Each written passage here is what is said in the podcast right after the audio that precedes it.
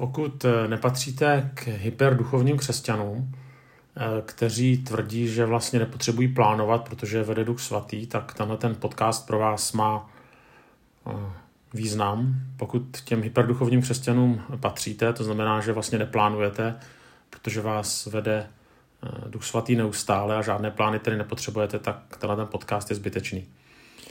Samozřejmě asi cítíte, že to říkám v nadsázce. Já si hlavně myslím, že plánování nějaké strategické myšlení a otevřenost na dílo Ducha Svatého se naprosto nevylučují a že tady platí jedna zásada, že milost eh, neničí přirozenost. Že Pán Bůh je Bohem celého života a že pokud něco vedete, eh, mám teďka na mysli třeba staršostvo nebo nějaký tým mládeže, dorostu, tak se prostě nevyhnete tomu, abyste s modlitbou samozřejmě, ale přesto plánovali a Eh, mysleli do budoucna a promýšleli některé dílčí kroky. A když se eh, tedy, eh, když přemýšlíme nad tím plánováním, tak se domnívám, že to rozhodně není něco, co patří do korporátu nebo jenom do biznesu, ale že to patří i do sboru. Já teda budu mluvit o sboru a chtěl bych ukázat na takových deset úskalí, která vnímám, když lidé plánují. A Mnohokrát jsem se setkal s tím, že, když teďka mluvím třeba o staršostvu, že staršostvo něco vymyslelo, naplánovalo, eh, stanovilo třeba nějakou vizi a výsledkem bylo, že ten sbor se s tím vlastně vůbec nestotožnil. Že když to lidé viděli, tak se jim to líbilo, nebyli proti, ale za dva měsíce potom neštěkl ani pes. A vzhledem k tomu, kolik usilovné práce se zatím skrývalo, tak je to vlastně strašná škoda. Tak já bych chtěl přemýšlet nad tím, jak se takovýmto věcem vyhnout. Kde jsou problémy? Vidím tam v zásadě takových deset důvodů, kde chybujeme. Eh, ten první důvod eh, je nedostatečné stotožnění se s plánem. Tady to hrozí, když lidé, nebo když lidé nemají možnost, nebo když se lidé dostatečně nezapojí do toho samotného procesu plánování a zároveň nepřijmou zodpovědnost za určité výstupy. Problém je, že ty plány přádá nějaký vůdčí tým, staršovstvo, nebo třeba kazatel, potom jak si to předloží, lidem se to líbí, ale oni to nevytvářeli. A e, mně se to stalo samotnému, když jsem, když jsem s obrovským úsilím dal dohromady e, určitou vizi, jak by se mělo učit besíce v dorostě, v mládeži a, a skutečně to stálo hodně, hodně práce a nějaké hodnoty pro služebníky a hodnoty pro sbor a všechno jsem to dělal vlastně sám.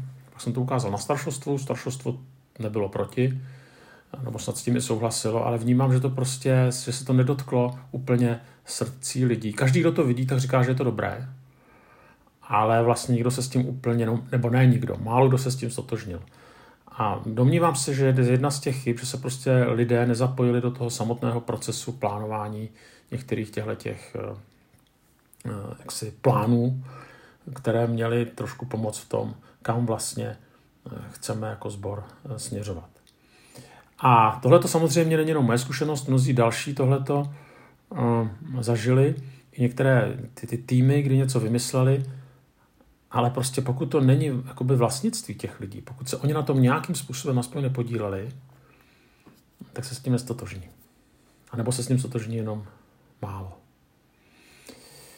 Eh, tohle to hrozí, když je nějaká silná osobnost v čele, že dotyčí něco vymyslí, ti ostatní to nerozporují, ne proto, že by se báli, ale prostě oni vědí, že ten, ten, kdo je v čele, tak to prostě vymyslí nejlíp. Ale výsledkem je, že ti ostatní to nepřijmou za své. Nestotožní se s tím. To znamená, eh, já nejsem proti tomu, aby někdo něco vymyslel, ale pak to musí dát ještě k eh, ostatním lidem, aby to, jak se říká, rozcupovali, nebo aby to eh, připomínkovali, Ono to nefunguje tak, že si si sedneme a budeme vymyslet všichni vizi. Někdo prostě musí dát výkop. Ale důležité je, aby to byl jenom výkop a aby pak nebral úkorně, když mu to druzí lidé nějakým způsobem eh, budou eh, připomínkovat. A tím vlastně společně něco vznikne. Jakmile tam není to společně, tak se s tím lidé nestotožní. Na té větší bázi sboru to třeba nějakou vizi může vymyslet staršostvo, ale musí to předložit sboru. Jo, aby i ten sbor do toho mohl začít jaksi mluvit a mohlo to být vytvořeno v nějaké diskuzi. Když tady ta diskuze chybí, lidé se s tím vlastně nestotožní. A tak eh, vím, že to není jednoduché, vím, že to někdy trvá dlouho, že se to tím prodlužují ty procesy, ale pokud chceme získat lidi, musíme jim dát možnost zapojit se do tvorby, eh, nebo jsme připomínkovat tvorbu nějaké vize, plánu, tak dále. Dále nedostatečné splnomocnění. Jde o to, že když už jsou lidé v určitém procesu splno, jaksi zapojení, dostanou nějaký úkol, my je něčím pověříme, tak někdy hrozí, že nemají dostatečné pravomoci, nebo necítí dostatečné pravomoci, anebo nemají nástroje k tomu, aby mohli dané cíle naplnit. To znamená, nejde o to jenom říct, budeš to dělat, ale přemýšlet nad tím, skutečně ten člověk má na to určitou autoritu zároveň má na to i určité nástroje. Jsme schopni mu ty nástroje poskytnout. Zajímavé, že tohle to zní naprosto jasně, Prostě když chceme, aby někdo natáčel na kameru, tak asi musí mít tu kameru. Ale zvláštně, jak na tohle jsme schopni někdy zapomenout. Že tak nějak předpokládáme, že ten člověk si poradí. Někdy jo, ale někdy je dobré, když mu v tom pomůžeme. Zároveň pokud lidé nemají tedy pravomoci, no tak velmi často pak ztrácí motivaci, protože si můžou říkat, co chtějí a stejně nikdo neposlouchá. Další nedostatečná vykazatelnost. Prosím vás, vykazatelnost není eh, nástroj na to, aby jsme člověka potrestali, eh, když něco neudělá. Vykazatelnost je něco, je vlastně to, že projevujeme zájem. Eh, jde totiž o to, že jak si, když už někdo tedy je zodpovědný za nějaký svěřený úkol, tak aby někdo projevoval zájem a skutečně ten dotyčný čas od času měl možnost vykázat to, co vlastně dělá, nebo se s někým poradit, s někým o tom hovořit. To znamená, určitě je velmi důležité, když už někdo, když se řekne za A, to znamená, ty to budeš dělat, tak říci za B a budeš vykazatelný tomu a tomu člověku. Znova říkám, vykazatelnost není byč, ale vykazatelnost je vlastně výsada. Že někdo se o mě zajímá, nejenom tehdy, když udělám průšvih. Čtvrtá věc je nedostatečná komunikace. Zkrát se mi stalo, že prostě jsem já nebo já i třeba staršostvo měli nějaký plán, zdál se nám vynikající, jasný, srozumitelný. Ale prostě vždycky to je tak, že více či méně lidé, kteří ten plán nevytvářeli, tak jim není jasné, proč se to vlastně děje. A když lidé nevědí, proč se něco děje, tak ztrácí motivaci. A taky veliká chyba je, že když se vymyslí třeba nějaká vize, nebo no, třeba vize, tak, je, tak se to řekne jednou a pokud se o tom nemluví. Vize, která se nepřipomíná aspoň jednou za měsíc, zanikne. Lidé na to zapomenou. No a nezapomínejme na to, že my o tom mluvíme stále, třeba na staršostvu nebo v nějakém týmu vedení, a ty lidé nikoliv. Ti lidé tomu prostě nerozumí. Ne protože jsou hloupí, ale protože prostě nejsou zataženi do těch procesů. A nemůže to být jinak. To znamená, je nesmírně důležité, abychom promýšleli nejenom, co vymyslíme, ale jak to budeme komunikovat a jak, si, jak budeme komunikovat i proč děláme to, co děláme, ale i vlastně to, co děláme. Jinak se stane to, že lidé přemýšlejí, no tak si to tam nahoře teda nějak udělejte, my vám v tom nebudeme bránit. A tady to je spolehlivá cesta, jak zase ztratit uh, motivaci. A tedy, jak jsem říkal, přemýšlejte, jak to či ono komunikujete, jak pravidelně opakujete některé plány. Oddělenost od každodenního života. Co to znamená? Jde o to, že něco vymyslíme, zní to krásně na papíře, lidem se to líbí, má to jediný problém, je to vzdálené životu. Lidem to nepomáhá v jejich každodenních záležitostech. Je to vnímáno jako jakási další věc navíc. Prostě když to lidem nezapadá do života, tak přirozeně to vytěsní. A můžou to být i dobré věci. Na druhou stranu, pokud vymyslíme, že prostě se celý sbor bude každou, každý den modlit, eh, já nevím, hodinu, každé ráno, tak to prostě nebude fungovat. Je to vzdáleno realitě života. Ano, já bych si to přál, aby každý vstával jako v Koreji někdy ve 4 ráno, modlil se do pěti. A prostě je to vzdálené té každodenní realitě Čechů.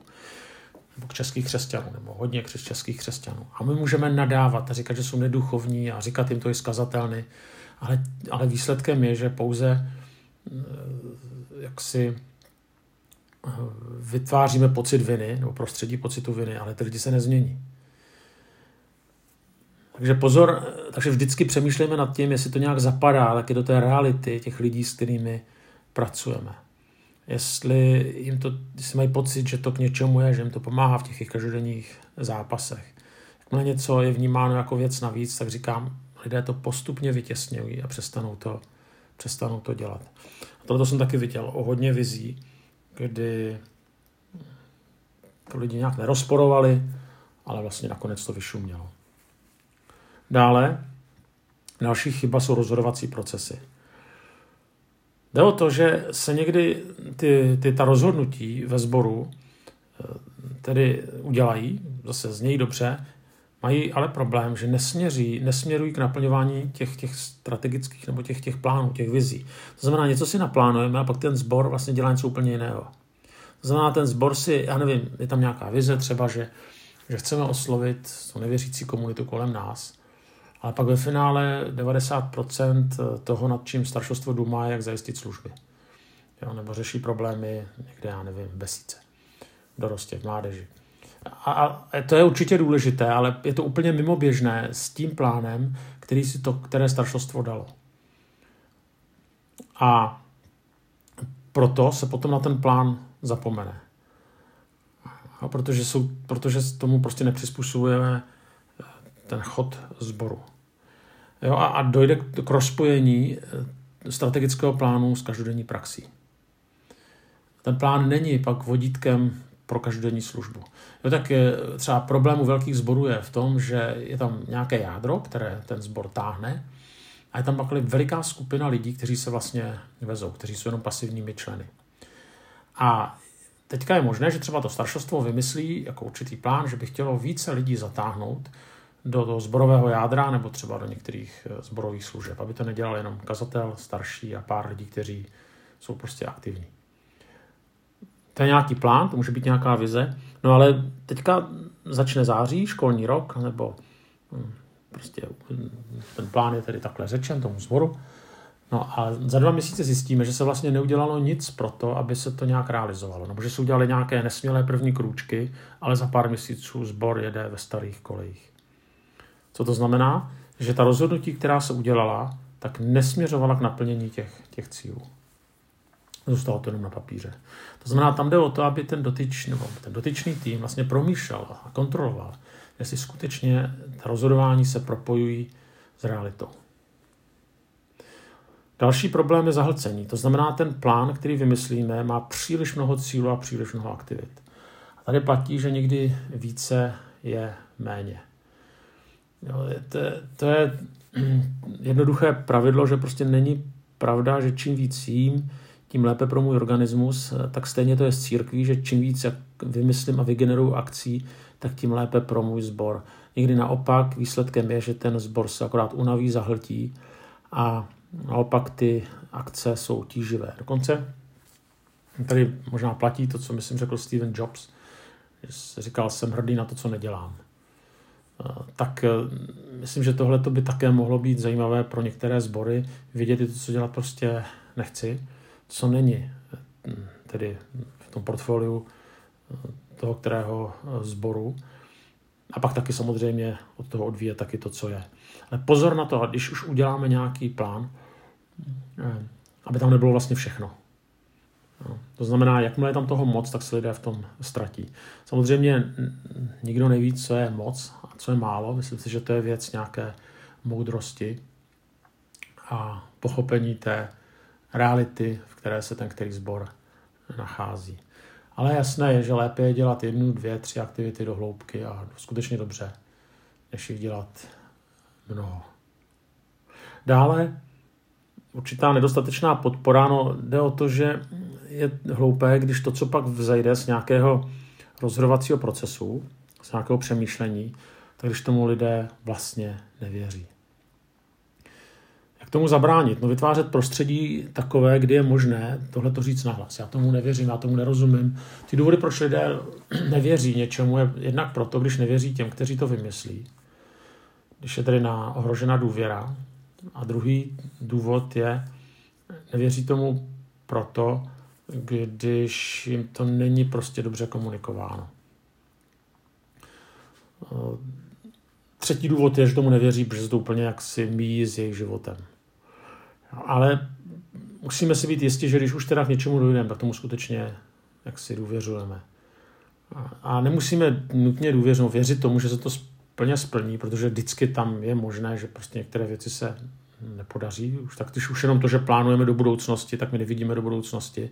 Ale musíme věřit tomu, že to má smysl, že to skutečně může jaksi mít vliv na, eh, na lidské životy a na růst Božího království.